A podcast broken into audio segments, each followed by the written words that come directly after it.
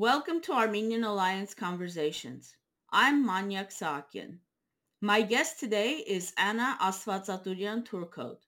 She is a lawyer, a politician, a philanthropist, a lecturer, a writer, and a human and political rights activist. She's a passionate, lifelong advocate for the Armenians, particularly the human rights and political rights of the people of Artsakh. In 1989, she and her family were forced to flee Baku, Azerbaijan when she was a child. She is one of the survivors of the mass ethnic cleansing of 300,000 Armenians from Azerbaijan during the First Artsakh War. In 2012, she published a memoir called Nowhere, A Story of Exile, which is based upon her journals beginning in Baku in 1988 and ending with her arrival in the United States in 1992. We will also be discussing the very important work of the Anna Astvatsaturian Turcotte Foundation, which helps Armenians in Armenia and Artsakh. Anna Astvatsaturian Turcotte is the president of the Westbrook, Maine City Council. She was first elected to serve on the Westbrook City Council in 2015. She has written and lectured extensively about Armenian issues in the United States, including for members of Congress. She has also spoken to the European Parliament about human rights, international law, and anti-Armenian racism. She has worked on initiatives for U.S. states to recognize the independence of Artsakh. She was doing great philanthropic projects in Armenia and Artsakh for many years before formally launching the Anna Astvatsaturian Turcotte Foundation in 2020. Mrs. Astvatsaturian Turcotte was awarded the Mkhitar Gosh Medal of Honor from President of Armenia Serzh Sargsyan and the Nagorno-Karabakh Gratitude Medal from Artsakh's President Bako Saakyan. She received a bachelor's degree in English and Literature and Philosophy and Religion from the University of North Dakota. She earned her Juris Doctorate from the University of Maine School of Law. Anna, welcome, and thank you for being our guest today. Thank you very much. Please tell us about your Armenian heritage and the Armenian communities that you relate to. Um, I was born in Baku, Azerbaijan. My parents were born uh, in Baku as well. Uh, and uh, in fact, uh, um, you know, uh, three generations lived in Baku um, in my family. Uh, but my grandparents have a diverse background. Um, my grandparents on my father's side are from Syunik uh, and Karashen um, are the villages they're from. And uh, my mom's side, uh, Kirovabad or Ganja, current city of Ganja, uh, Armenian uh, population lived there uh, for generations, and um, also Nahijevan. Uh, so I would say Syunik and Nahijevan are my um, my roots. And uh, I just wanted to mention because I think it's very important. Um, one of your grandfathers is an Armenian genocide survivor, and he um, went from uh, from fleeing Turkey to Baku. Actually, it was Syunik. So um, it, as the Turkish um, forces were advancing into Syunik, um, they uh, I, you know, the stories that my my grandparents, uh, my great grandparents uh, told were were pretty uh, astonishing. That you know they were defending themselves in the mountains of of uh.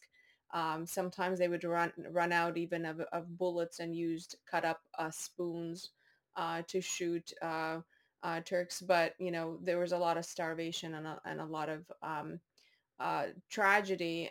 So the elderly passed um, his my grandfather's parents passed, he was uh, I want to say between the ages of three or five. Uh, he was he was not a toddler anymore, but he was he didn't really remember much. So his older sister, the, the there were few survivors in the family, uh, took him as a as a baby and um, um, got on a train uh, to Baku, and so they fled the anti-Armenian violence um, of the advancing Turkish forces to Baku, and then uh, they lived there for about you know two three years, and then in 1918 uh, the the forces came through, and uh, the massacres um, occurred again in Baku. Um, he fled with his sister. At the time, he was about uh, seven or eight years old. Um, he fled um, by boat. The Russian uh, boats were smuggling uh, Armenians um, to the other side of the Caspian Sea, and then he they settled there. A lot of the Sunni families settled in Turkmenistan uh, or Tur- Turkmenia, um, and uh, lived there until about 1923. And when the Soviet Union uh, was established and there was uh, somewhat of a peaceful um, existence, um, uh, he they came back to Yerevan and, and he grew up and went to school in Yerevan. So, you know, he's observed the, the violence in Syunik. He has observed the massacre of about 30,000 Armenians uh, in Baku in 1918. And so uh, it happened in my family, you know, three times in the in the last hundred years. And that's why it's important to tell this history because a lot of people um, who are not Armenian, who are trying to understand what has come to be known as the Nagorno-Karabakh conflict, um, they often think that the conflict between Azerbaijanis and Armenians began with Nagorno-Karabakh because the Armenians, you know, um, wanted to um, have safety and protection for the people of Nagorno-Karabakh. But it obviously did not begin with Nagorno-Karabakh. There's there's over a century of long and bloody history, and you know it's it's an unfortunate history. It's a bru- it's a very very brutal history with many many different massacres and pogroms and uh, wars. Absolutely. And and it's all interconnected. Um, and and so, you know, this story that that keeps replaying in all these families that experience this uh, several times uh, is that the the fact that there was no justice. You know, justice not only um, provides reconciliation between the two people, but it also prevents their future generations of committing the same crimes um, against uh, against the people that they're uh, that they learn to hate over over centuries. I want to begin by talking about some of the many humanitarian projects that you have done. To honor the victims of the Baku pogroms, you completed a project to replant a forest in Talin, Armenia, with the Armenia Tree Project, which is a fantastic organization. And I think that is such a wonderful idea to honor people by planting a forest. Yeah, it, you know, at first, is a lot of these projects uh, that I started, I, I really didn't want to do uh, because I, I felt like I didn't want to be associated with collecting uh, and fundraising. Um, but it, it just it just happened that you know my my followership on social media grew and i just couldn't stand back and not do some of these things that i felt were important so we started off with working with paros foundation um, and uh, village where my grandfather is from uh, doing their um, bathrooms and so smaller smaller projects but this one uh, the forest uh, it was the 30th anniversary of the uh, the baku pogroms um, and about two years prior to that, I started thinking about what can I do to um, not just do a memorial site or a khachkar or something that is not is not a living and breathing project. Um, I wanted to look at the past, but also look at the pu- future. And a lot of my initiatives are this way, um, commemorating the past and helping the existence existing Armenian communities in Armenian Artsakh and also looking to the future. So the the forest uh, idea came to, uh, about in that uh, fashion. I also that year or those two years that I was preparing um, worked uh, with an organization to supply uh, um, items to the, the troops uh, on the Artsakh border and also worked with another Armenian organization to um, to build a 3D printing lab in a in a school in Stepanakert. So it was a it was it was three projects for that one um, event, and the forest was the largest. And it was interesting because most of the donors for that um, project were, I would say, a little over half were um, non-Armenians because they wanted to learn. You know, they wanted to plant a forest, but at the same time they learned about the massacres of Armenians in Azerbaijan. So it was it was connecting the non-Armenians um, to the story in a way that was uh, was you know it's a human experience. Planting a, tree is is um, is not just for Armenians. So that way I connected the non-Armenians, as most most of them were Americans, uh, to this initiative and educated them at the same time. You also helped to build two bomb shelters in Tavush, Armenia with Bahaban Foundation. Can you explain why Tavush needs bomb shelters? Yeah, absolutely. So um, as I was ready to set up the foundation, um, one of the first projects I wanted to do was work with uh, Artsakh uh, kids, and um, and uh, it, it just happened that that summer, uh, was attacked um, right before the Artsakh War of 2020. In July, uh, was attacked, uh, bombed, and um, and it was pretty apparent that m- many of these villages in Tavush uh, didn't have civilian bomb shelters. They might have um, opportunities for the military to to take cover, but but not civilians.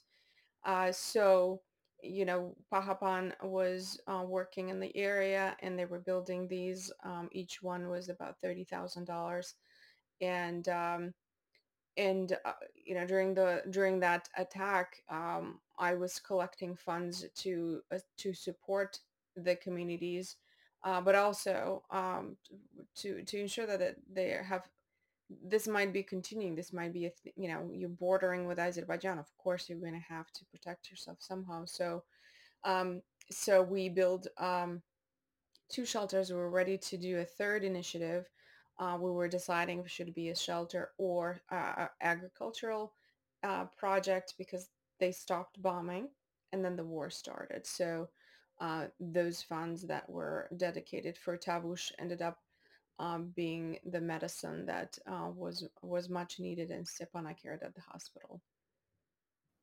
You raised enough money for the villages of Karashen and Khndzoresk in Armenia to receive eye care provided by another wonderful organization, the Armenian Eye Care Project.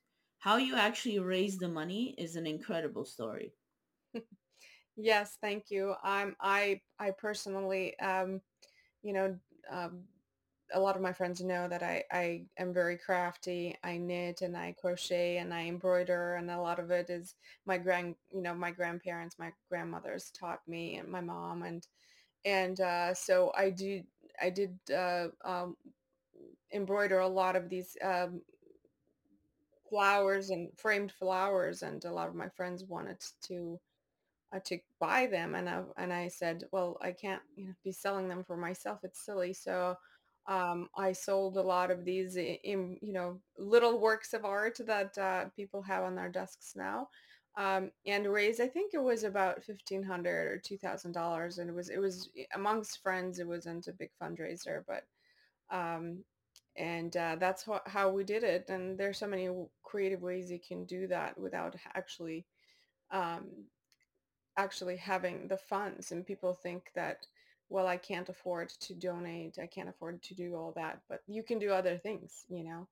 Um, and that was just a way to demonstrate to my followers that you can um, you can help Armenia uh, in in and you know all these people received eye care screenings. Uh, there were about eight surgeries, uh, cataract surgeries, and and and some people received glasses. So uh, it was a huge initiative um, for the villages some of them, some of these kids didn't even know that they needed glasses. You know, we'd screen schools and elderly and anyone that uh, wanted to be screened on. And uh, it was literally eye-opening to to them that they really needed the help and otherwise they wouldn't have gone to a doctor um, and uh, and find out and of, and of course eye care is so important for everyone because as you know, in the United States, they screen students in schools, and many of us found out by those routine screenings that we have eye problems and we need glasses. I do want to mention that the Adopt a Village program of the Armenian Eye Care Project is still active, and truly they are able to do so much with a relatively small amount of money. Absolutely, and and they are very flexible. They are wonderful to work with. So if if there's a village on on that list, um, you know, that you want to adopt, that's that's great. But if there is another village that they um, have uh, not included for whatever reason, you can reach out to them and and ask them uh, to create that for you. And and that's exactly what we did. That's an excellent point. Can you tell us about some of the things that you did to assist the victims of the tw 2020 Artsakh War? Yes, absolutely. So, you know, aside from um, uh, you know, raised uh, a lot of uh, funds um, and sent directly to um, to Artsakh uh, during the war. So uh, whether it was people that were living there that um, that needed food, um, we you know we we made sure that they were um, connected to the ones that were providing food or bringing food in trucks. Uh, and uh, medicines, like I mentioned, um, huge uh, trucks of uh, medication uh, to the uh, Stepanakert Hospital, um, provided uh, through um, an organization um, that was working directly with the troops, um, clothing and raincoats and sleeping bags. So that was during the war. Um, and as the refugees were coming out, we, uh, the ones we knew about, we provided uh, cash support would be between 100 and 200 dollars each family. Um, but then when the war ended, really the the big project for me was, um, well, one was definitely um, the Christmas uh, gifts to Artsakh uh, refugee kids, uh, the ones in Armenia and Syunik, and and and in in Yerevan. Um, so we provided customized um, clothing, so to customize to the age, and uh, if it was an older child, a book, and if it was a, a younger child, a toy. Um, and we did that for about 1,200 children. Um, some of them were in, the ones that came back to Stepanakert, um, and but most of them were in shelters in Yerevan. But the biggest project um, that I would say that I did after the war for the people of Artsakh um, in that year in 2021 was um, the census. Um, this is not something that I talked about as I was I was working on it because we want to make sure that the data was protected and you know Azerbaijan didn't uh, didn't jeopardize this project. But we went to every household, every our Artsakh family that we knew about and found in in uh, Armenia and interviewed them. Uh, Armenian Association of uh, Social Workers uh, actually implemented this. We built the project together.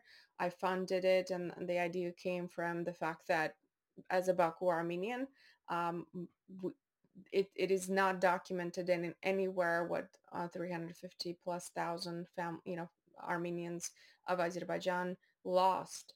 You know, was it 50,000 apartments that we left behind that each cost $2 million in the middle of Baku right now? We don't know because none of that data um, was taken down holistically. You know, we each individual family know what we lost, but um, but there was no no project like that. So as the war was ongoing, I was in touch with Artak Beglaryan, who was ombudsman of um, Artsakh at the time, and asked him if that data was being collected as families were fleeing Artsakh in Armenia. And he said, no, because they might come back, you know, to Hadrut or Shushi. So it's too early to have that, you know, wait until the war is over.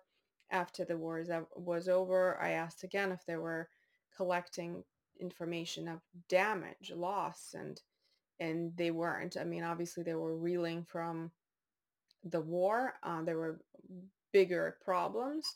And uh, and I also talked to Arman Tatoyan and asked him if that was data that he, he thought would be important to have. And he said, absolutely. So I put together the funds and I put together the team. And um, we uh, interviewed about, I would say, 98% of our Artsakhtsis. Some of them didn't want to be interviewed. Some of them we couldn't find. They left to, you know, let's say Russia.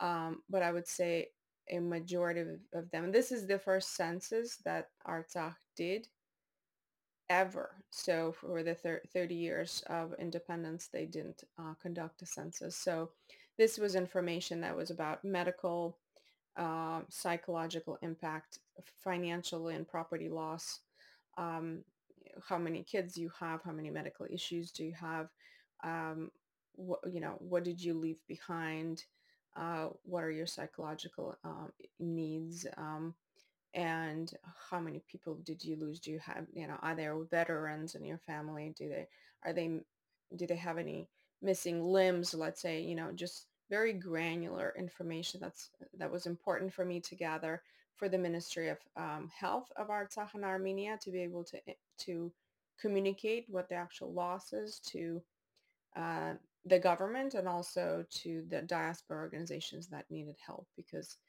um, that needed to help. They, you know, they wanted to help, but they didn't know who or how or how many people and how many people lost homes, for example. So, that data is available to our Artsakh government now. They're using it actively in, in their projects with um, the diaspora organizations, and in turn, you know, it, it's also an important um, tool to be able to communicate to the international organizations of what the actual impact is um, of the war, humanitarian impact.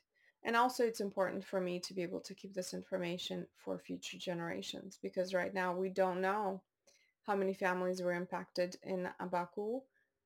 And, and of course we don't know what happened, you know, family by family during the genocide. So you know, how many churches did we lose? All those things are just kind of um, lost and, and people are still researching it. But now this, you know, it was important for me to do it quickly because being a refugee, I know people move, things change. Uh, people die, you know, many Baku Armenians died very early because of the the psychological and medical, you know, impact of trauma, of trauma like that. And so it was important for me to collect it quickly and we did it between january of 2021 and july and um, there were about 350 questions each interview and and every interview um, almost every interview was in person uh, so they were able to also collect photos um, and uh, property um, photos of property documentation but also photos in which conditions people lived um, as refugees so you know it was it was uh, f- finalized um, and and presented and and the data is you know utilized in Armenia as well by the Armenian Association of Social Workers and in Artsakh. Um, and hopefully one day um, when it doesn't become a security issue to share all that information um, that it's studied uh, in university settings. So so that was to me you know you know the Christmas gifts are are good, but I would say this was probably the the most meaningful project that I've done um, after the war. Honestly, I wish that we had um, more time to talk about this um, very important topic because it is obviously a, a, a very lengthy discussion topic in itself. But I just want to say very briefly um, that I'm a firm believer that the people who lost property in Baku and also the Armenians who lost property in the 2020 Artsakh war that they should really document and press their cases in international court because it's not about money. It's about accountability. It's about an idea that you can't just start a war, capture cities, and then very nicely come in and take over hotels and take over different businesses and gift them to your you know, loyal cronies in your government. Well, and and and you know, it, it places that responsibility on the victim. You know, I I always compare, um, and I and rightly so when people say, well, why didn't Baku Armenians organize and do this? And you know, do you ask that to of the Armenian genocide survivors? Was it the survivors that actually pr- pr- um, that actually pushed for the recognition or was it their children? Um, when you survive something so traumatic, the most important thing is your family, feeding your family and forgetting and not remembering. And that was my parents. And I was old enough to remember things. I was 14, uh, but young enough that I was sheltered from that trauma by my parents. I didn't know half of the things that they they've survived. So um, Absolutely. But even with this data, you know, I have it available. It is not up to Shushian and uh, Hadrut uh, refugees to put together a team and the funds to sue Azerbaijan. It's up to the diaspora organizations to, um, uh, it's up to the Armenian government to do that. But there's uh, what appears to be lack of interest in, in supporting those types of initiatives.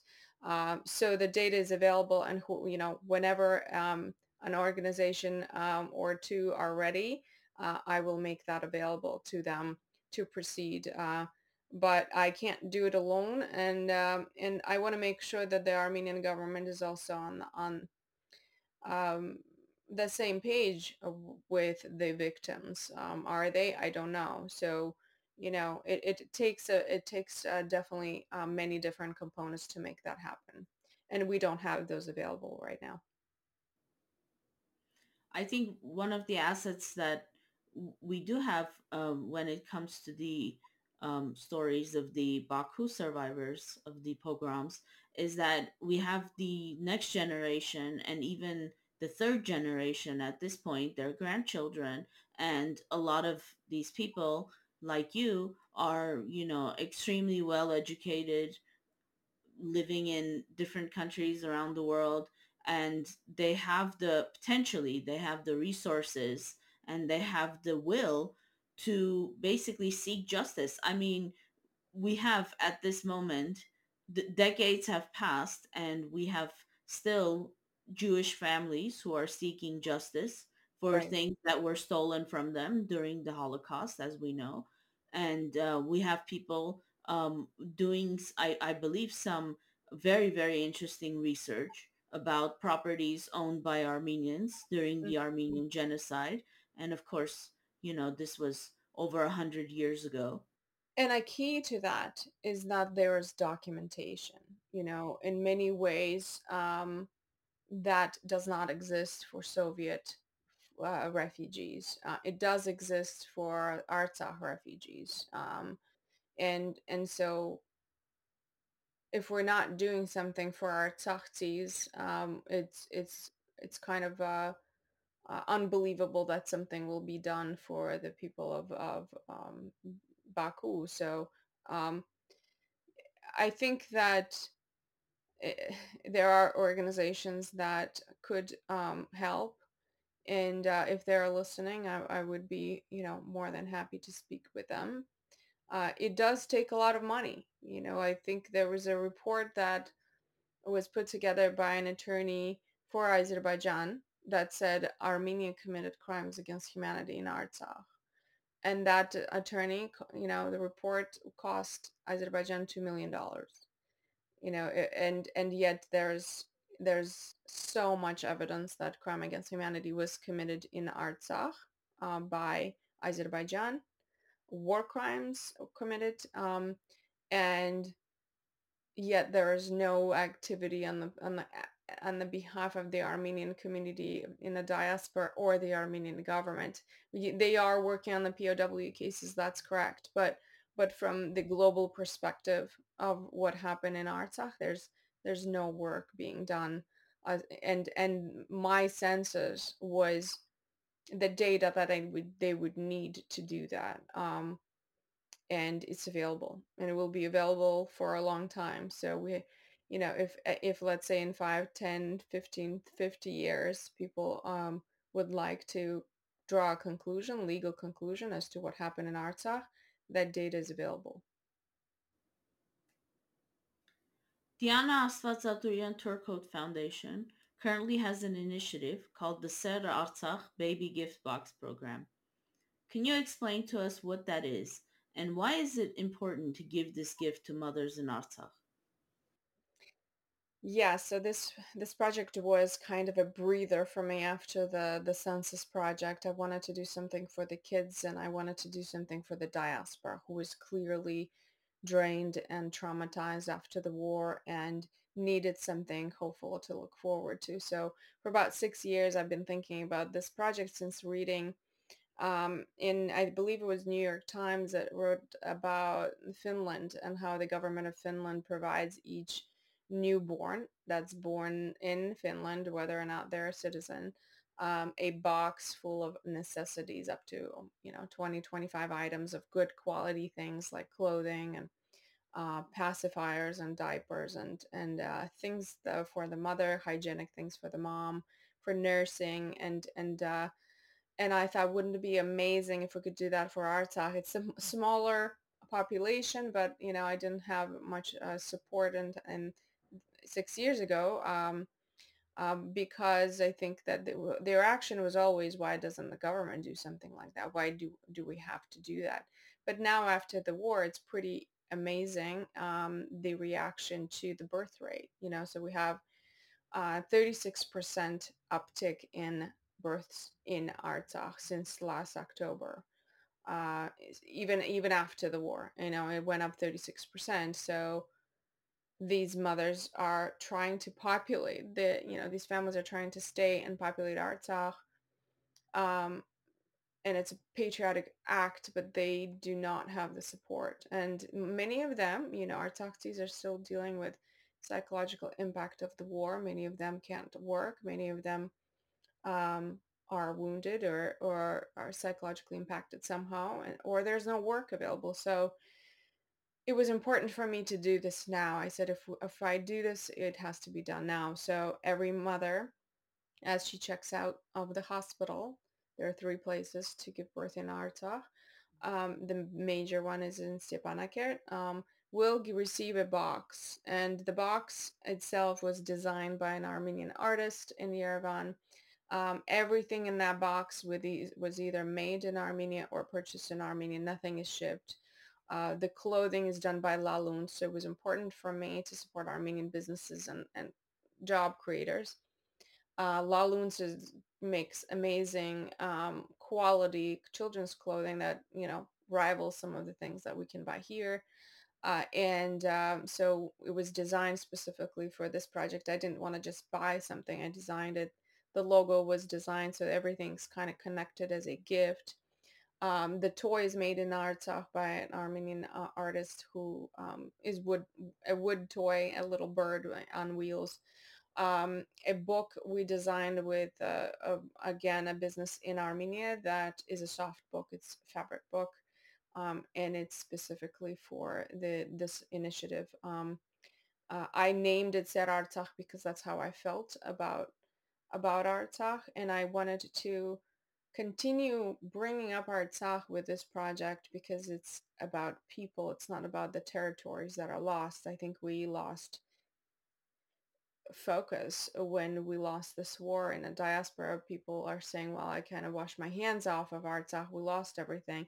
But we didn't, you know, majority of the families, aside from maybe 4,000 families stayed in Armenia, majority of them li- came back to Artsakh and they're living in crowded conditions uh, and still trying to make a life and, and life for their children. So I wanted to honor them in Artsakh, educate people about the life still goes on uh, um, in Artsakh with the people, um, and also support the Armenian and Artsakh economy by uh, by you know it's it's about 150 160 boxes a um, a month and uh, each box costs roughly 100 110 dollars.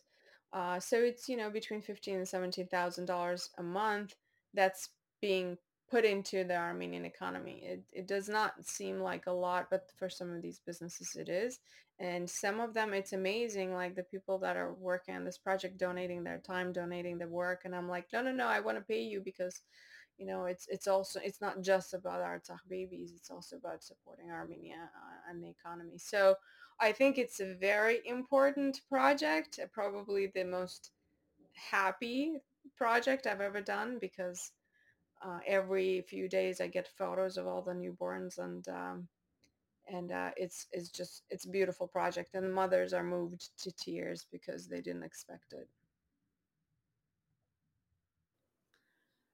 you know, many years ago, when I was a teenager, I used to volunteer in a hospital in the United States. And the hospital where I volunteered at, which actually was in Hollywood, California, um, they used to give a gift bag to new mothers, you know, and they used to give a car seat, which, as you know, a car seat is required in the United States. So they wanted to make sure that they had a car seat on day one, you know, when they were taking the baby home. And so for many years, I thought, you know, wouldn't it be amazing if we could do this a similar thing in Armenia and Artsakh to show people that you know their contribution in having children is you know valued and appreciated. And you know let's be honest a box of supplies is not going to raise a baby for the amount of time that they need you know but it's but it's a gesture you know it's a symbol. It's something bigger than it actually is. And having products in there that are entirely made in Armenia, I think that's a very significant thing as well because it just shows that you can get high quality products in Armenia. You don't have to rely on baby supplies made by, you know, a lot of the well-known American or Russian companies, you know, that Right. are prevalent in Armenia. Yeah, and and there were some things that we could just couldn't find in Armenia, like diapers. You know, uh, actually, I wanted biodegradable diapers so that they don't end up uh, in a trash in Artsakh, but that was not available. Um, so, but I still bought it from an Armenian business, and they did it wholesale, and they, you know, barely made any money off of it. Uh, but they, th- that was, it was important for me to to ha- make it come from uh, Armenia, um, and and you say, you know, that box uh, might not raise a baby, but it's a hundred dollars, and you know, it's half of the half of the salary in a bar taxi, um, a month salary. So it's it's clo- it's so much clothing up to six months of life, and it's a lot of it that they can reuse for for. But every time they will have a baby, hopefully that the project lasts long enough that um, they they can accumulate things. Um, but it's you know wonderful quality clothing, uh, blankets and diapers and shampoo and thermometer, you know, digital thermometer that they might not be able to afford. Um, you have, uh, you know, not to get into the details of, of motherhood, but like, you know, panty liners and bra liners to in, in, ensure that there's they're nursing because you know a lot of people said, well, why didn't you put the formula and uh, and the bottles, uh, well, as soon as she gives them the formula, her milk ends, and then she has to buy more formula. So I wanted to encourage um, nursing. Um, I worked very closely with uh, a Yerevan State University OBGYN. Um, there was no booklet that uh, was available to give out to new mothers on what to expect when you bring the baby home, just the basics, you know. Uh, so we created a booklet with, I went to newyorkcity.gov um, and got a, a medical booklet uh, from that, um, you know, government agency. Uh, we translated it and we had Armenian uh, OBGYN add some things and, and approve it. And uh, she teaches at Yerevan State University. So now we have a booklet available to all our Artsakhi mothers on what to do, what not to do, and, and you know, not give the baby cow's milk and, and things like that that might not be, uh, you know, for new mothers might not be something that was um, clear. So we're also hoping that we can distribute those booklets um, to the rest of the mothers in Armenia. Um, you know, that would be my foundation's next step is to work with the Ministry of Health in Armenia to be able to give those booklets out um, as a as a form of you know post postnatal education. You know, I wish we had honestly um, the time to speak about all the projects that you've done, but I just wanted to mention that um, one of the things that I really like about you, I feel like you're one of those people who sits up at night thinking about, you know, how to help Armenia because a lot of people help Armenia in um, the ways that they are well versed in in the context of the industry they work in or interests that they have and then there are really great humanitarians who just do all kinds of different projects. Yeah, and and you know, I I I'm a mom, and from that perspective, I I know all there is to know about uh, babies, but like I'm not a I'm not a doctor, so it was important for me to be able to provide that information, but make sure that it was, you know, didn't just come from the nyc.gov that it was vetted by an Armenian doctor so that there's uh, there's um, important you know im- trust in the project. Um, similarly with the the census you know i know very little about social work so i trusted the armenian association of social workers to be able to design the way that we communicate to victims in a very human and warm way because that would be the first time they ever tell their story to anyone so we wanted to make sure that they were done in person. So as i'm moving a project to project i'm educating myself and I'm relying on the people that are you know I, I, surround myself with are that are experts and I vet them you know I don't just blindly trust them. I um, aside from the transparency of where the funds are going but you know is this really truly an expert that can do a good job or is it someone that has an agenda to push something forward that perhaps might be not beneficial to the victim so you know I do never, I never sleep. Uh, I do think of these projects uh, all the time and that, you know, I can only do one or two a year, but they are very impactful to the people of Artsakh. And, and I'm hoping that this Ser Artsakh uh, turns into, you know, with more support and more awareness from the diaspora that, hey, if you want to impact a family, here's a good way to do it. You know, send $100 to a baby and um, we'll put together a gift box for them. Um, but also I want to move to Ser, Syunik and then Ser Tavush and then Ser Lori. So um, as we're growing, um, I'm also hearing that people are interested in buying the box for their diasporan grandkids and as they're being born because it's Armenian made product. So we are putting together a smaller box without the shampoo and the and the pacifier and the diapers, but a smaller box of all items made in Armenia. And it will be available for purchase so that those those proceeds will then continue feeding the Ser Artsakh project. Um, and uh, so that's coming up in July. That's actually really incredible to hear that people in the diaspora are interested in buying the box because of the products that are in it.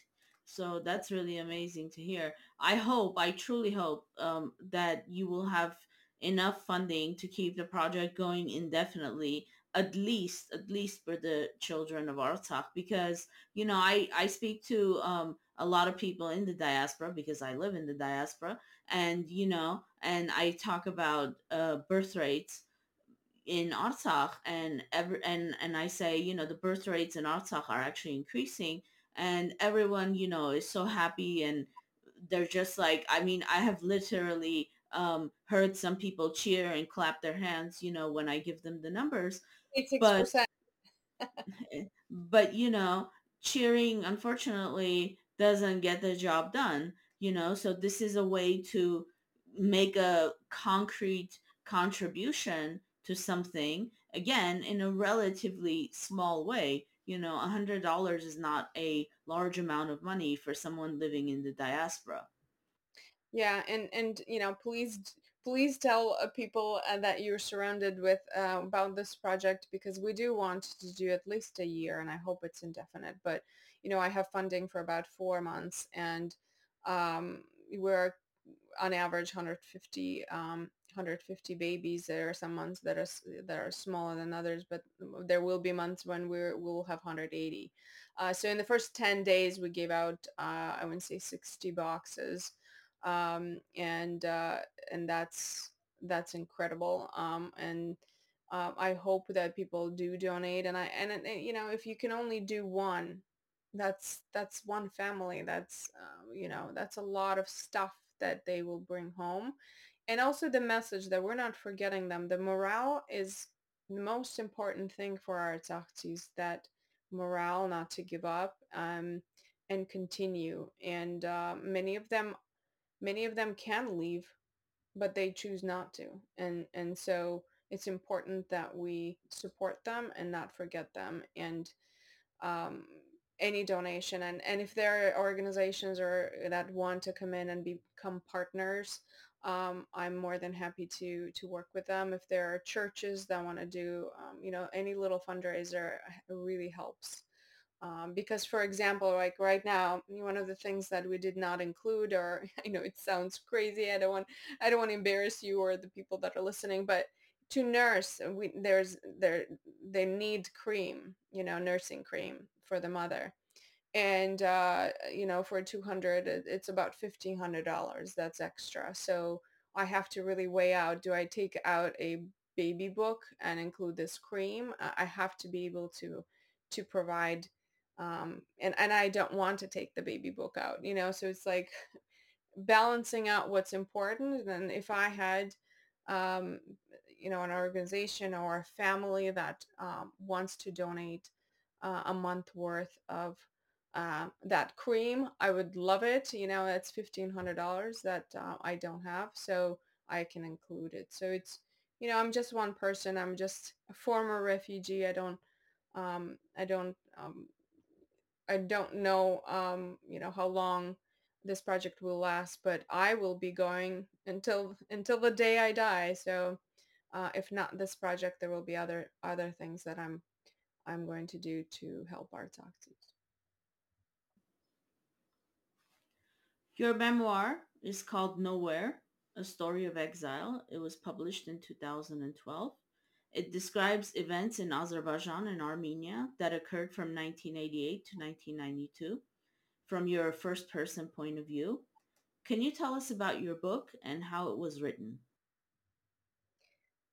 Yeah, so um, I had a diary and that I started writing after Sumgait, right uh, around the Sumgait massacres. My uh, grandmother um, was a teacher of literature and Russian language, and um, I had a lot of questions. You know, why is there such animosity against us? I really didn't know the history. She told me about about Karabakh uh, conflict and how it started, and and I still had questions like why are kids are mean to me in school? Why are there demonstrations on the streets as the the the anti-Armenian rhetoric started? So to keep my my sanity, my grandmother thought that I should probably start writing some of these thoughts and and it'll make me feel better. And she said, write it all down because none of this will ever happen again in your life. And this is very unusual and you need to write it down so you don't forget. So to, to her, it was important that I don't forget. Um, and she was, you know, also trying to ease my mind. Um, and the writing did help me a lot and throughout my life. Uh, um, so I had this diary. I mean, I had the diaries through college, so you know it was not some not something that was unusual. But but when we came to U.S., um, I realized a lot of these uh, people around me, you know, we were settled in North Dakota, so like German, Swedish, uh, uh, Norwegian descent. They didn't know where their their ancestors came from or what they their stories were and I was horrified. Like my kids, my grandkids might not know what happened to us and my diary was in Russian language. So I started translating the diary for my future kids. Um, and as you know, for, for my family, for future family um, and descendants. And as I was translating it, I realized that there were certain things that were not in the in the diary like descriptions of our garden or you know relatives or things like that names and who related to whom. So i started as i was translating i started filling in those gaps for them. And it, it became my book you know my novel and uh, i ended with the time when we got, got on a plane to united states. Um, i described pretty much everything that was in my heart. I started when i was 14 and, and finished translating when I was 16.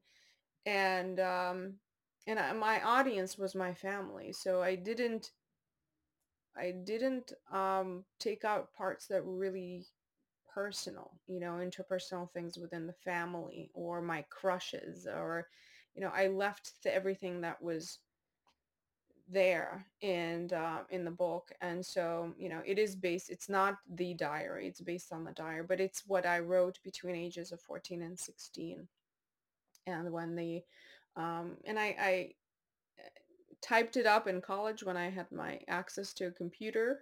This was 1996 and um, and then um, and I showed it to a couple of, I was uh, English, um, and like you said, uh, English and philosophy double major, but I, I did focus on the um, creative writing and I did show the, the book to some of my professors and um, they encouraged me to publish it. And I thought, oh, no one cares and this is so personal, like maybe I shouldn't publish it. But when I had my children, that's when I realized the conflict is still ongoing and their babies like my kids are still in danger of annihilation by Azeris and no one knows about it here and nothing is being done and it's been at that point you know 25 years or something like that since I became a refugee and and that's when I met Tatul Sonentz Papazian. He's a great um, poet, Armenian poet in Boston, and um, and he he read the book and he said this is the first. It's our historic book. It's a first person account, uh, and you need to publish it. And that's when it that's when it kind of started. The wheels started turning. He edited it. Um, he left the voice of the child. Um, English was not very strong. Uh, I came to U- U.S. My English was not very good back then, and um, but he kept it. He kept the book in a way that, as you're reading it, you feel like you're were there with me, and uh, and you hear a child. I read the book, and I do definitely hear, you know, um, your young voice in the book, and um, I don't want to make comparisons because you know this is a these are entirely different um, times in history, but in some ways it is similar to the Diary of Anne Frank, you know, the famous um, diary of the Anne Frank who was killed during the Holocaust and her diary survived.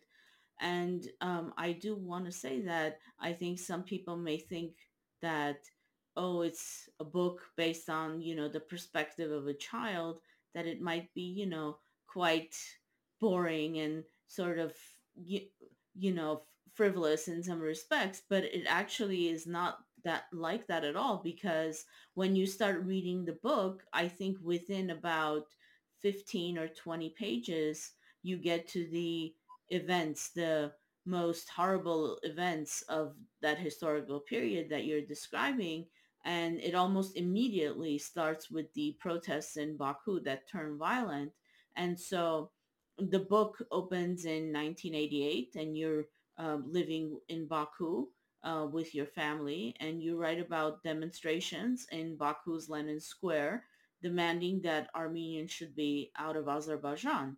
And over time, there are more demonstrations and reports of violence against Armenians, random violence. Please explain why this was happening at this time in history. in 1988, um, the people of uh, Karabakh, supported by the people of Armenia, um, used the the language, the mechanics of the Soviet constitution to assert that Artsakh uh, could be independent from Azerbaijan and rejoin Armenia.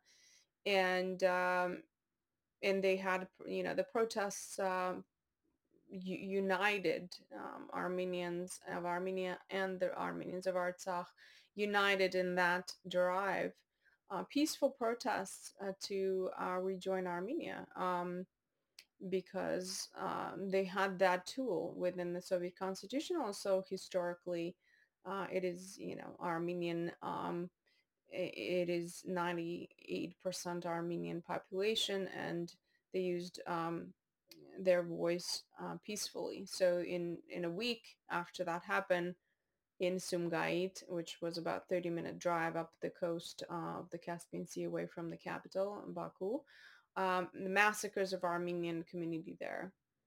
And my uncle at the time uh, worked in Baku and um, worked, had to go up to Sumgait uh, for work um, several times a week.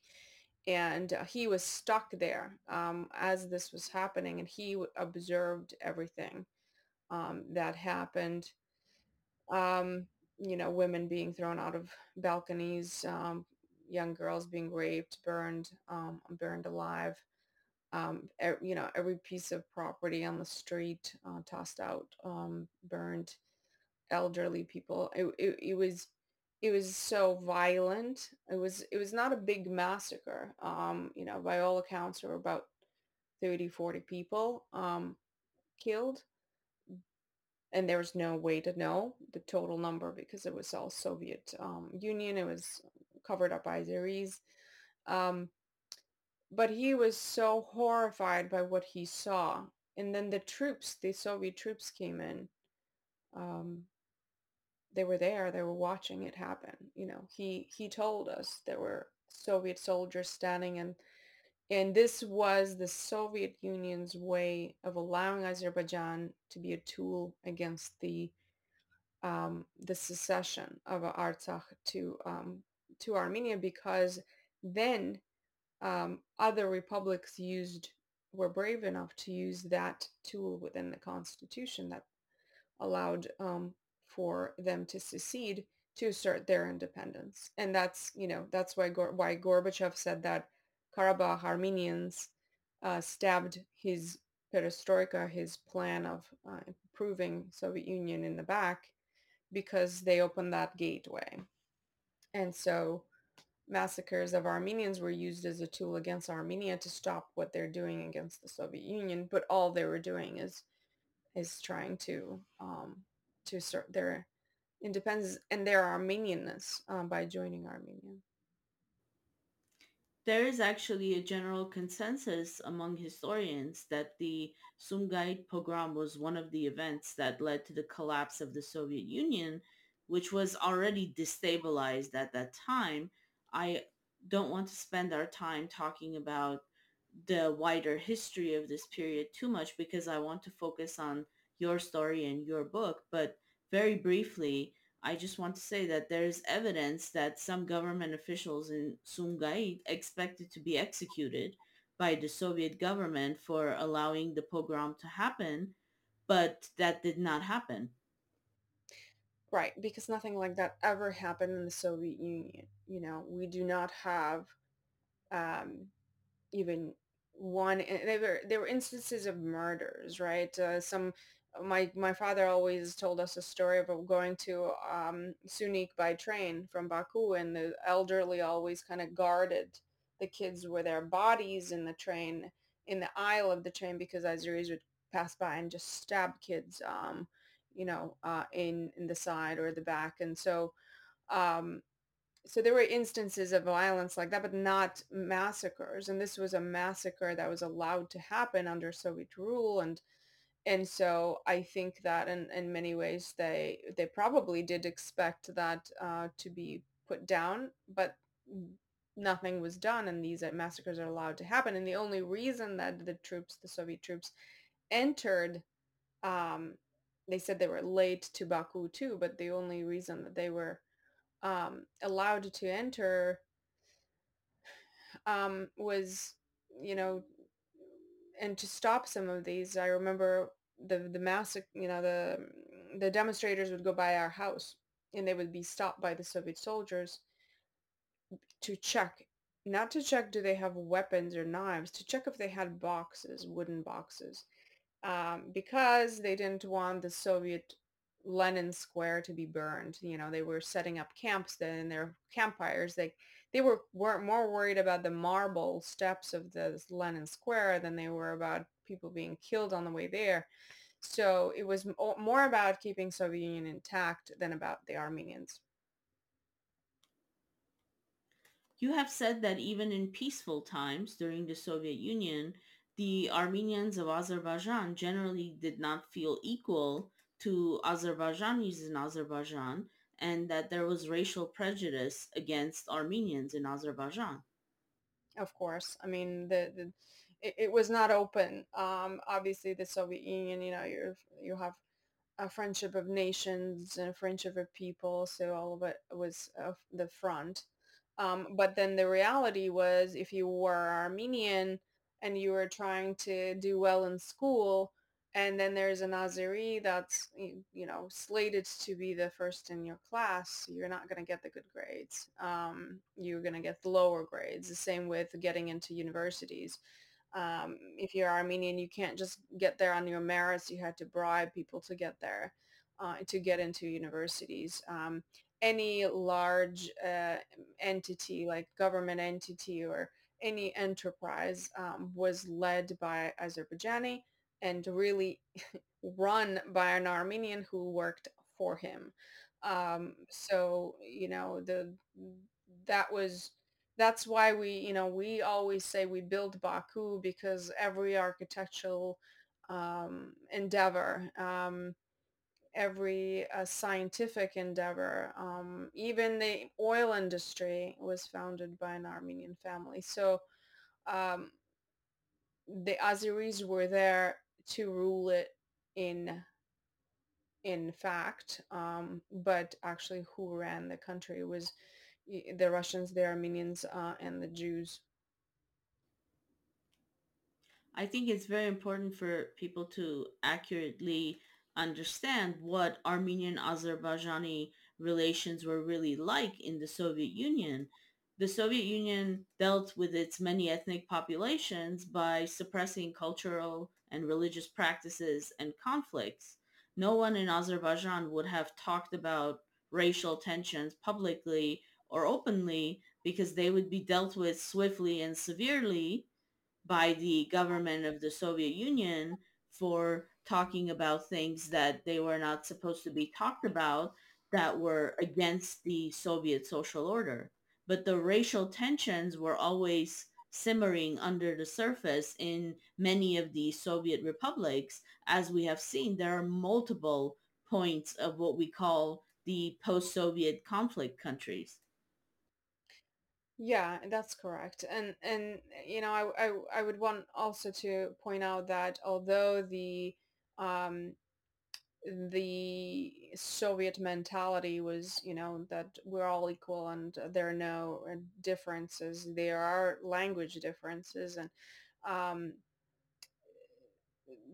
and and the Armenians are um in Armenia, for example, still spoke the Armenian language in Russian schools. So it was mostly I, I wouldn't I wouldn't focus so much on the Soviet uh, Union because Armenians in Armenia could go to church and could could um, speak Armenian and do the practices of the Armenian culture. It was the Azeris that used the um, their power over over the Armenians. They closed our schools in 1970s. Uh, Armenian schools were all closed. That's why I didn't when I was born. I didn't go to Armenian school. I went to Russian school. That was the lesser of the evil, right? Or do I go to Azeri school? So when Armenians of Armenia, we came and we didn't speak Armenian.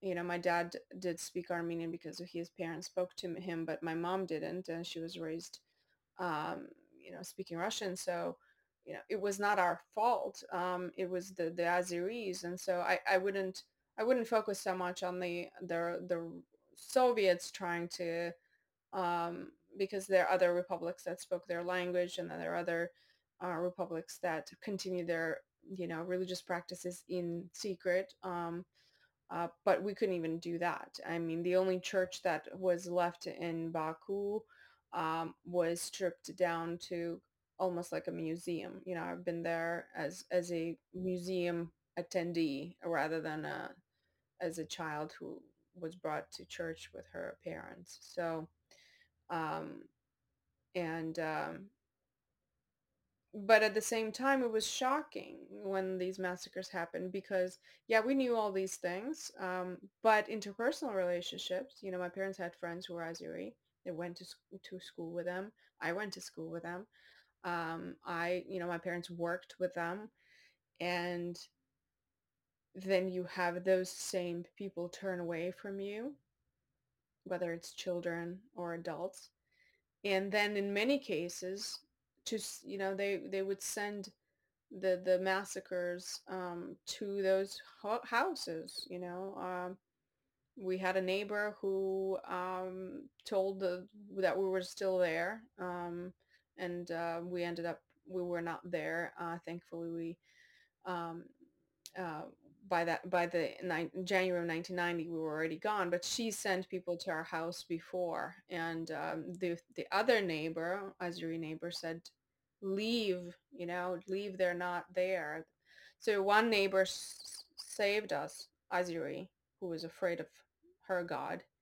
And another neighbor wanted our property, wanted our silverware and uh, dishes and uh, furniture and sent um, people to kill us. So uh, she was successful um, after uh, in, in January 1990. Um, my neighbor, my one of my best friends, um, mom and grandmother were uh, killed, and he he hid and um, and they just went in. My my grandmother was my grandmother was Russian, and so she stayed behind, uh, um, trying to to sell all the things that we left, but she ended up not being able to because her kids were Armenian and everyone knew that. So if you're trying to sell anything, then you're putting a bullseye on your forehead. So she just left everything and went to Russia.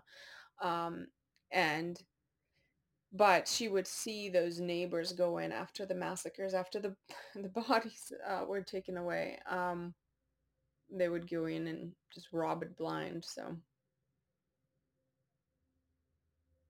and that's the shocking part that you knew these people you lived with them you went to school with them you know um, there were a couple of people that told me stories of the universities you know having university professors just grab armenian university um, professors by their by their hair and just pull them in the hallways like these were educated people and um, but the ones who weren't educated that were afraid of god um, ended up saving us, you know. So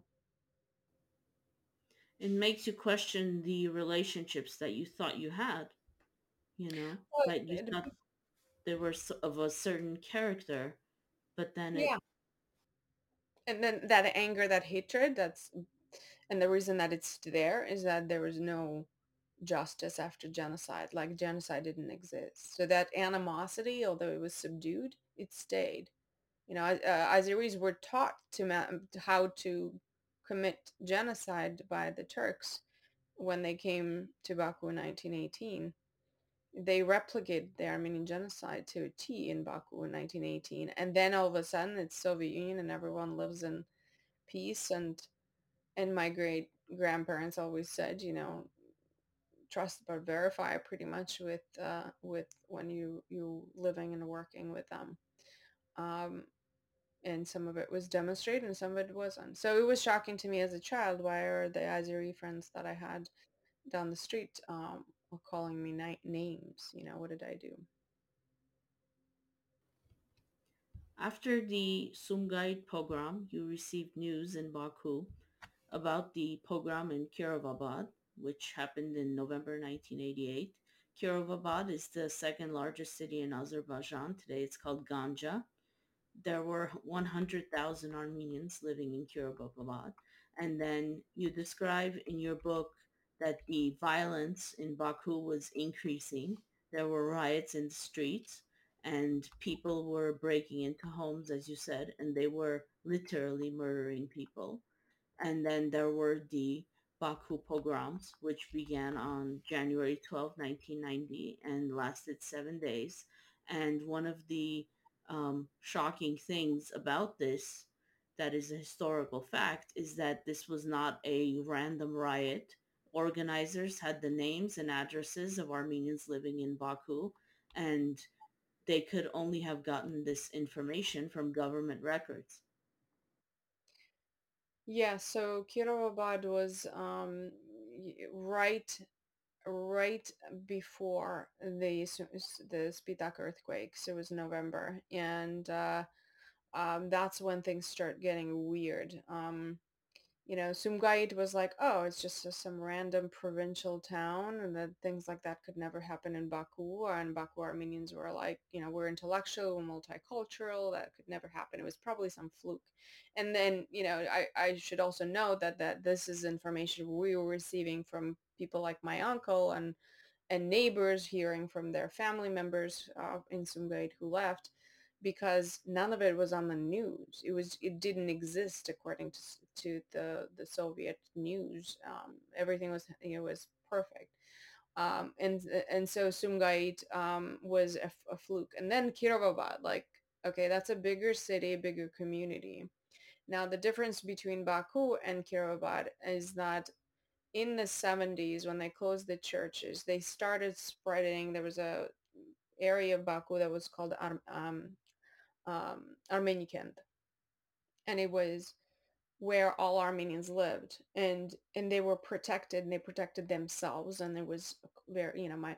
But then they started giving apartments, new apartments to our families, and spreading them all over the city, uh, not connected to each other. And so when people say, well, why didn't you gang up and protect yourself like people in Kirovabad, which they did, they fought a good fight. Um, and that's because we were not together. We were surrounded by, you know, imagine being on the seventh floor of an apartment and surrounded by other apartments of people you don't know. And then you have a, you know, someone give away your address and, and you, you're up there. Either you jump, which many people did. And some people just, you know, lowered their children down the the uh, the balconies uh, uh, to run, but you can't really protect yourself. So so Kirovad was different, but it, it's that's when it started getting spooky, and that's when the the tanks came in. The tanks came into our streets because there was all this bravado against Armenians, and then it started turning. Azeris started turning to bravado against the, the Russians. And so when there was anti-Soviet rhetoric on the Lenin Square and the demonstrations, that's when the tanks came in. They didn't come in to put down the, the riots, uh, put down the violence. They came in to say, hey, you know, um, okay, you, you, you're crossing the line here. Your family made the decision to leave Azerbaijan permanently because at that point, I think it was clear to the majority of the population that staying was impossible. But you didn't leave for about a year and a half because you couldn't just leave. You had to figure out some kind of escape strategy. Right. And and there are a couple components. So there was the the psychological component of my my mom this cannot happen in Baku. Everything will calm down and we'll go back. Soviet Union We'll take care of it and put them down you know, put down the riots and protests. Uh, and then there was the actual mechanics of leaving. Okay, we could maybe exchange an apartment with a family in, in Armenia who wants to live in Baku, uh, Azeri family, um, or we sell it somehow, um, or uh, we just leave. Um, and then there is the, the, the actual meat of the issue is in the Soviet Union, you can't just leave um, to another city. You have to have permission of a, and that's how they contained people, you know. Um, they didn't want people just moving around and, you know, for, probably didn't want them interbreeding. So each adult has a card, a work card where you're allowed to work.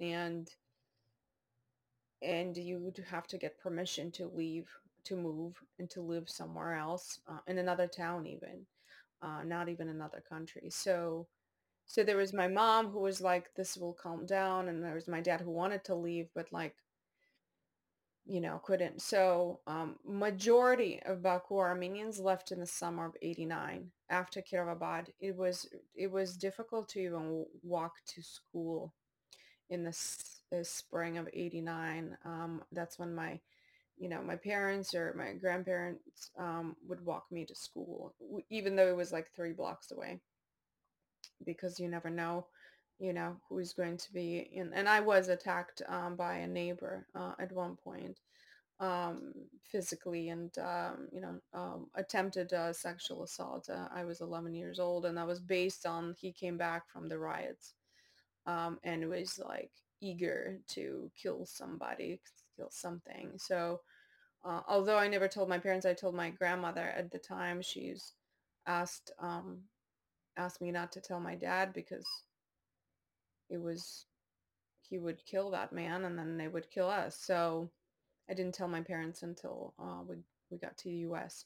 Um, but majority of the it was impossible to do anything get bread in the store because you're armenian and even when my mom finally decided to leave september of 89 going and getting the flight tickets to yerevan was was very dangerous um, because then you out yourself as an Armenian. Even buying a ticket to leave um, and the, at that point the, the flights were still working. So we left and my dad my dad couldn't leave until october because they wouldn't give him this card. They were traumatizing him by putting him in dangerous situations um, making him walk to work. He, the public transport was not working so he had to go to work for that month to be able to get that card to leave and he had to walk through the demonstrations and he many times pretended he was Azeri. He would have a cap and they would wear these black or green um, headscarves. And he would have it under his cap. And then when the demonstration, you know, the crowds would gather around him as he's walking to work or from work, he would pull it down, the, the scarf. And he looks so Armenian. So you know, he put himself in danger just to get that card so he could work in Armenia to be able to feed his kids. And um, and after the earthquake, I mean, there's so many refugees after the earthquake, and then us coming, you know, so it was it was important for him because, and then and then finally he, they gave him the card and he left. Um, and for about a month he was um, in bed. He, I think the stress really really did a number to him To Um, he slept with knives under his pillow because the demonstrations were at that point every day. Um, and that's, I think the remaining Baku Armenians that were killed in the 90s were mostly elderly that couldn't leave um, or families that just couldn't accept it. After escaping to Armenia, your family faced the tragic reality that Armenia was unable to adequately assist the hundreds of thousands of Armenian refugees coming from Azerbaijan. Yeah, absolutely. I mean, there were the, the hundreds of thousands from the Spitak earthquake. Uh, there were many from Artsakh, uh, many from Baku. Um, Soviet Union was beginning to collapse at that point. Um, there was nothing in the stores um, you know, trying to find a piece of bread. There were lines and lines. And then there was a blockade. And, you know, we received 100 rubles from Garry Kasparov, the chess player who was, um, uh, I think, a world champion at that, that year. And he got a diamond crown and he sold it and gave it to all the refugees from Baku. Uh, and we, you know, split up even, evenly. We received 100 rubles and that was it. Um, I think at one point we received a truckload of of wood to heat our our um, little room where, where we lived. Um, but that was it. And you know, who couldn't blame Armenia? One, Armenia was blockaded, uh, was dependent on on the Soviet economy, which was disintegrating. Um, there was earthquake, there was the war, and and so there was so much animosity against us because we're the new face and you you know blaming us that we kind of caused it and really you know to us it was no you caused it because you had those demonstrations for to free Artsakh and you didn't even think about us so there was this almost like repelling from uh, us and us repelling from from the Yerevan Armenians who who uh, blamed us for not speaking Armenian. So Baku Armenians were traumatized, I would say, twice, um, and maybe three times. I mean, we left everything. Many of us lost um, family members to violence. Many of us were physically attacked uh, as children, and uh, then we come to Armenia and are called Turk. And then we go to our diaspora, and the diaspora doesn't really accept us. Um, because we don't go to church and we don't speak Armenian. So um, Baku Armenian community is uh, incredibly self-sufficient, very intelligent, very educated, and have high standards for their kids and very proud Armenians. I know a lot of people don't realize that, but we put in a lot of money into the Armenian um, causes, Armenian, uh, you know, economy, Artsakh economy. So uh, we do it very quietly um, in the, you know, as a community. Uh, and um, but I think that there's this, you know, many many elderly passed away from stress. You know, my dad had two heart attacks and and just survived cancer. You know, and uh, a lot of it was the stress of not just escaping that type of fear. You know, I remember that fear on my skin, and um, but it also like how we're gonna survive. You know, not only are we not able to work and there are no jobs and we live in this you know horrific conditions in uh, Yerevan um, but there's no end in sight like it's getting worse and so you know many many people left. Many went to Moscow uh, Russia and many people um, went to United States. I really don't think that anyone could have imagined when the protests for Karabakh started that it would lead to the complete ethnic cleansing of the entire population of Azerbaijan and of course similar ethnic cleansing of Azerbaijanis from Armenia. And this is a point that I do repeat often, which is that no one can tell you what will happen in any given country where there is an Armenian community five years from now. And uh, there are Armenians in the world in many countries, and no one can predict what will happen in any one of those countries. And because of the grim reality of being a refugee in Armenia, many refugees from Azerbaijan chose to use their refugee status to immigrate to other countries. And I think this is such a great tragedy from a moral and practical standpoint because, as you said, the Armenians of Azerbaijan are smart, skilled, resourceful, well-educated people, right and they could have been an asset to Armenia, and instead they became very successful people in other countries. But that's only the practical point of view. I think what's important is the moral point of view, which is that every Armenian should be confident that they have a home in Armenia in right case they need that home. And we need to make that realistically possible. and the ones that stayed that didn't get the refugee status from United States or wherever you know 32 years later they're still living in those decap you know de- de- debilitating conditions of of those uh, dormitories um, one room dormitories hanging on to their refugee status because the government promised them a home.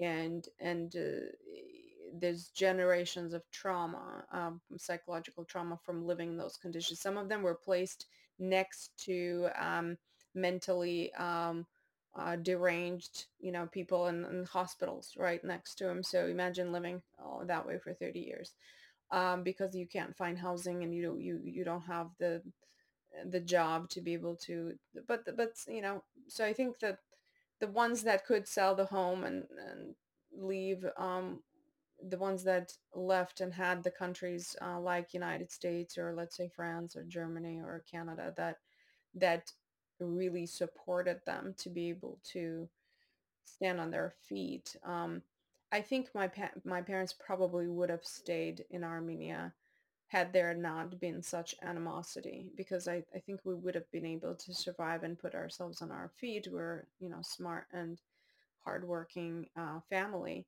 Um, I think it was just my father was, you know, how, how can we continue living in, in that condition and not be wanted here? Um, you know, we were not wanted here. They couldn't wait for us to leave, and at least the people that that uh, we interacted with um, but I think that would be very different, you know, if you're talking to another family that lived outside of Yerevan. I think I think most of the animosity was was in Yerevan. Um, and many Baku Armenians with roots in Artsakh actually stayed in Artsakh.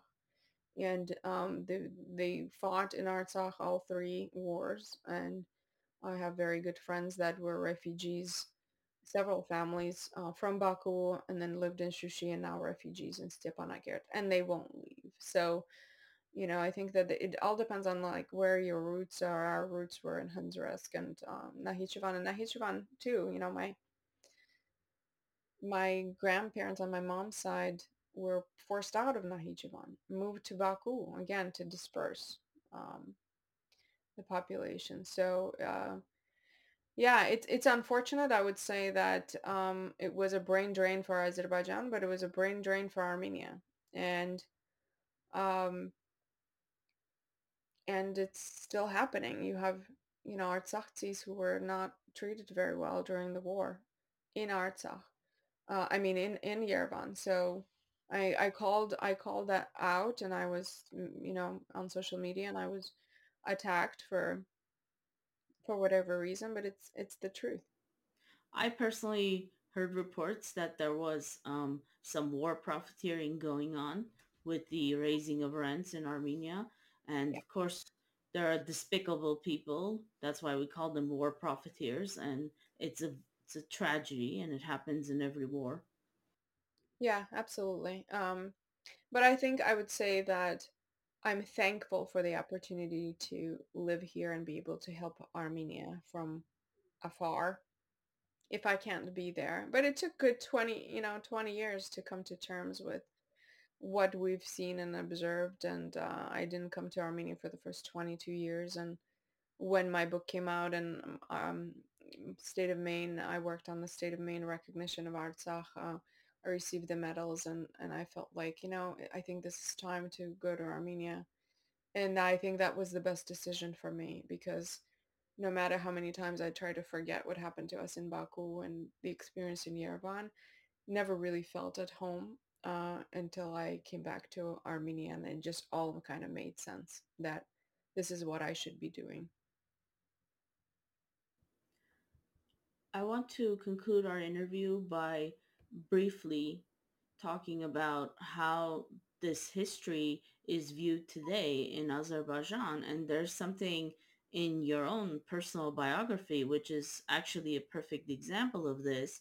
And that is that you participated in a documentary film about the Artsakh conflict in 2020 with the highly respected Azerbaijani writer Akram Aylisli. And Mr. Aylisli was one of the most revered writers in Azerbaijan. He received the highest awards from the state, and he even served in Azerbaijan's National Assembly until he published a book in 2012 called Stone Dreams in which he talked about Armenian and Azerbaijani relations and particularly the Baku pogroms of 1993. After the publication of this book, he became a pariah. He was effectively placed under house arrest. He was harassed constantly, has criminal charges against him, and serious discussions were held about revoking his Azerbaijan citizenship and deporting him and an Azerbaijani politician even offered a $13,000 reward to anyone who would cut off his ear. And this is an example of what happens when you talk about historical facts in Azerbaijan that took place only 34 years ago. And there are still hundreds of thousands of witnesses who were alive at that time, and no one will talk about it in a way that will contradict the official propaganda and cover up of the Aliyev regime. Yeah, absolutely. And there's, you know, you can't you can't blame these families um, who are just regular families who have seen it, and you know, people my age have seen the massacres. Um, and they're just trying to survive under a regime that uh, profiteers off of the lies, profiteers uh, um, on the animosity. You know, Aliyev's father's animosity toward Armenia was demonstrated in Nakhichevan. Um, and then, you know, Aliyev's uh, continued animosity uh, is is pretty clear um, in the last uh, uh, 30 years um, since since the collapse of the Soviet Union. Um, there are some major you know major issues that you can have like aside from being jailed and being on home arrest like uh, like the author you described but um, being a pariah uh, losing your job losing uh, everything around you your friends your colleagues your, your, kids might not be able to get a job uh, if if you are if you speak out uh, and uh, god forbid you get killed for speaking out for whom you know and then you have the the 30 plus years of of brainwashing uh, that Armenians actually started the massacres. So they themselves were killing, and they just wanted to start the uh, Artsakh movement, or it was the Russians that did it. You know, there's always this uh, this like twisting and spinning and um, of of facts, or that you know I have even friends from school that I connected uh, when the book came out just to warn them, right? I changed some of their names. And uh, they love me as as a childhood friend, but they hate me as an Armenian. So there's this this weird dichotomy and and and it's because they grew up in the in the atmosphere of, of hate and villainizing, uh, calling calling us cockroaches and um, and so so yeah, I was I was in that documentary. I would say that um, I'm very particular about projects I'm part of. I don't want my voice to be used uh, in any way, but but what it is. And this documentary maker, um, you know, Francois was wonderful, and he was trying to be very neutral. Uh, the documentary is called Under the Same Sun, uh, and was fully funded. And it's very important to me to be part of the documentaries that are not funded by Armenians because I feel like right after the war, they're all this war profiteering, trying to find fund off of Armenians and then sell tickets to Armenians and um, and then show it only to Armenians. So this this documentary was done way before the war. It was actually was about to be launched uh, in March of 2020 when COVID started, but came out a little later and uh, fully funded by um, this Canadian filmmaker uh, and he tried to show both sides. You know, I would say I would disagree with him on some of the um, some of the pieces that he decided not to keep in the film that I felt were important, including a scene with 300 Baku Armenians uh, gathering in a church in San Diego. That was very powerful and moving, and he he excluded it. But but uh, uh aside from that, I, I you know this is a pre-war um, look at how two people living under the same sun um, and and what type of what type of reality there is on the ground.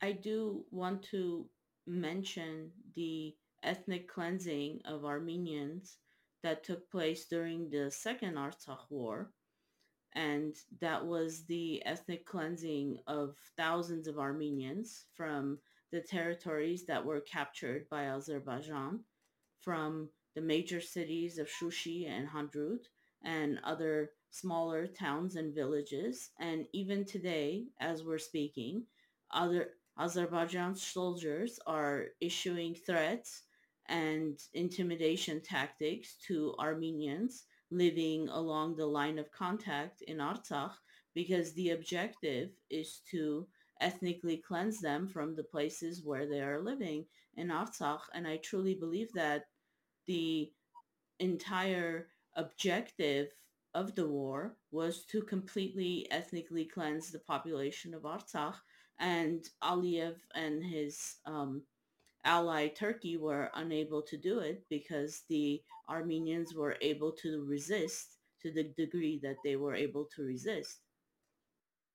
And and don't don't discount Russia. You know, if, if Russians did not uh, intervene and come in as peacekeepers, you would not have Artsakh the way that you have it now, um, and the setup. And the, I would not be able to physically go there through the Lachin corridor because you would not have that kind of protection. And and the muscle that uh, sometimes Putin uh, flexes when when it benefits him. So um, absolutely, there's ethnic cleansing, but it's continuing now. You know, in Shushi, Aliyev comes to Shushi very often, and they have, you know, from my friends there, they have like fireworks uh, that they hear, all these like ribbon cutting ceremonies, and and it's ghost town. There's no one there. No one wants to live there. Maybe just military and, and uh, contractors that are building roads and things like that. But um, he wants to demonstrate that he is there and they're there. And uh, that is, you know, that I would say that that does play a role and people are uh, affected by it, but they're defiant. Similarly with Azeri music playing on the borders, you know, loudspeakers of our Azeri music. Um, and and that's psychological warfare. Um, they did the same thing to Baku Armenians when the when Spitak earthquakes happened. Um, and all these Armenians died in the earthquake in 1988. There are families, um, including mine, that received cards congratulating Armenians on um, killed Armenians. And um, that's when I said that things start getting weird is when we started receiving those people celebrating in the street that the Armenians died and balloons and, you know, sh- you know, champagne and, and things like that. It was, uh, it's very similar, um, and they do this to us um, very often um, throughout throughout our history. Uh, we, of course, can't comprehend doing something like that, um, but it works. It scares people. But I would say uh, Artsakhtsis are defiant and strong and uh, know that they love their land and they play the Armenian music back to them. Anna, I would like to thank you and really commend you for making the decision to share your family story by writing your memoir and doing lectures and interviews as much as you're able to do. I would also like to mention that you shared your history with the Aurora Humanitarian Initiative, which is named after Aurora Mar- Mardiganian, an Armenian genocide survivor who wrote a memoir about her horrific experiences of the Armenian genocide. Entire books have been written about the Nagorno-Karabakh conflict and the relations between Armenians and Azerbaijanis. I think there should be even more scholarship done on this topic because I think the current um, books that we have are not enough. My objective today was to focus discussion discussion today on your memoir, which is about the ethnic cleansing of the almost the entire population of Armenians from Azerbaijan during the First Artsakh War in the 1990s. We could have easily spent an entire day discussing your book because there's so much information in it. You're a great humanitarian with your charitable endeavors and a passionate advocate for human rights, particularly the rights of the Armenians of Artsakh. Our viewers can make a donation to the Anna Astvatsaturian Foundation at asfatzaturian.org Thank you. Thank you very much. And and the you know the the foundation really breathes um, uh, on on the donors and the supporters and um, and the initiatives that I I put together, um, hope hoping to bridge the two, the diaspora and the Armenian Artsakh. So um, I appreciate your support and I appreciate the support of your uh, viewers. I um, I will say that uh, it, it is not easy um, to speak on this topic and you know and i don't fault the my my community members from wanting to forget and move on. Uh, so if you can speak on our behalf um, you know it, it really does help and i appreciate the, the time and effort you put in putting this together and and highlighting um, baku armenians and artsakh armenians plight uh, for just being who we are armenian Anna, thank you for joining us today and sharing your story with us. I would like to thank our audience as well for watching. Thank you very much. My guest today is Anna Astvatsaturian Turcotte. She is the president of the Westbrook, Maine City Council and the founder of the Anna Astvatsaturian Turcotte Foundation. Her memoir is called Nowhere, A Story of Exile. She is joining us today from Westbrook, Maine.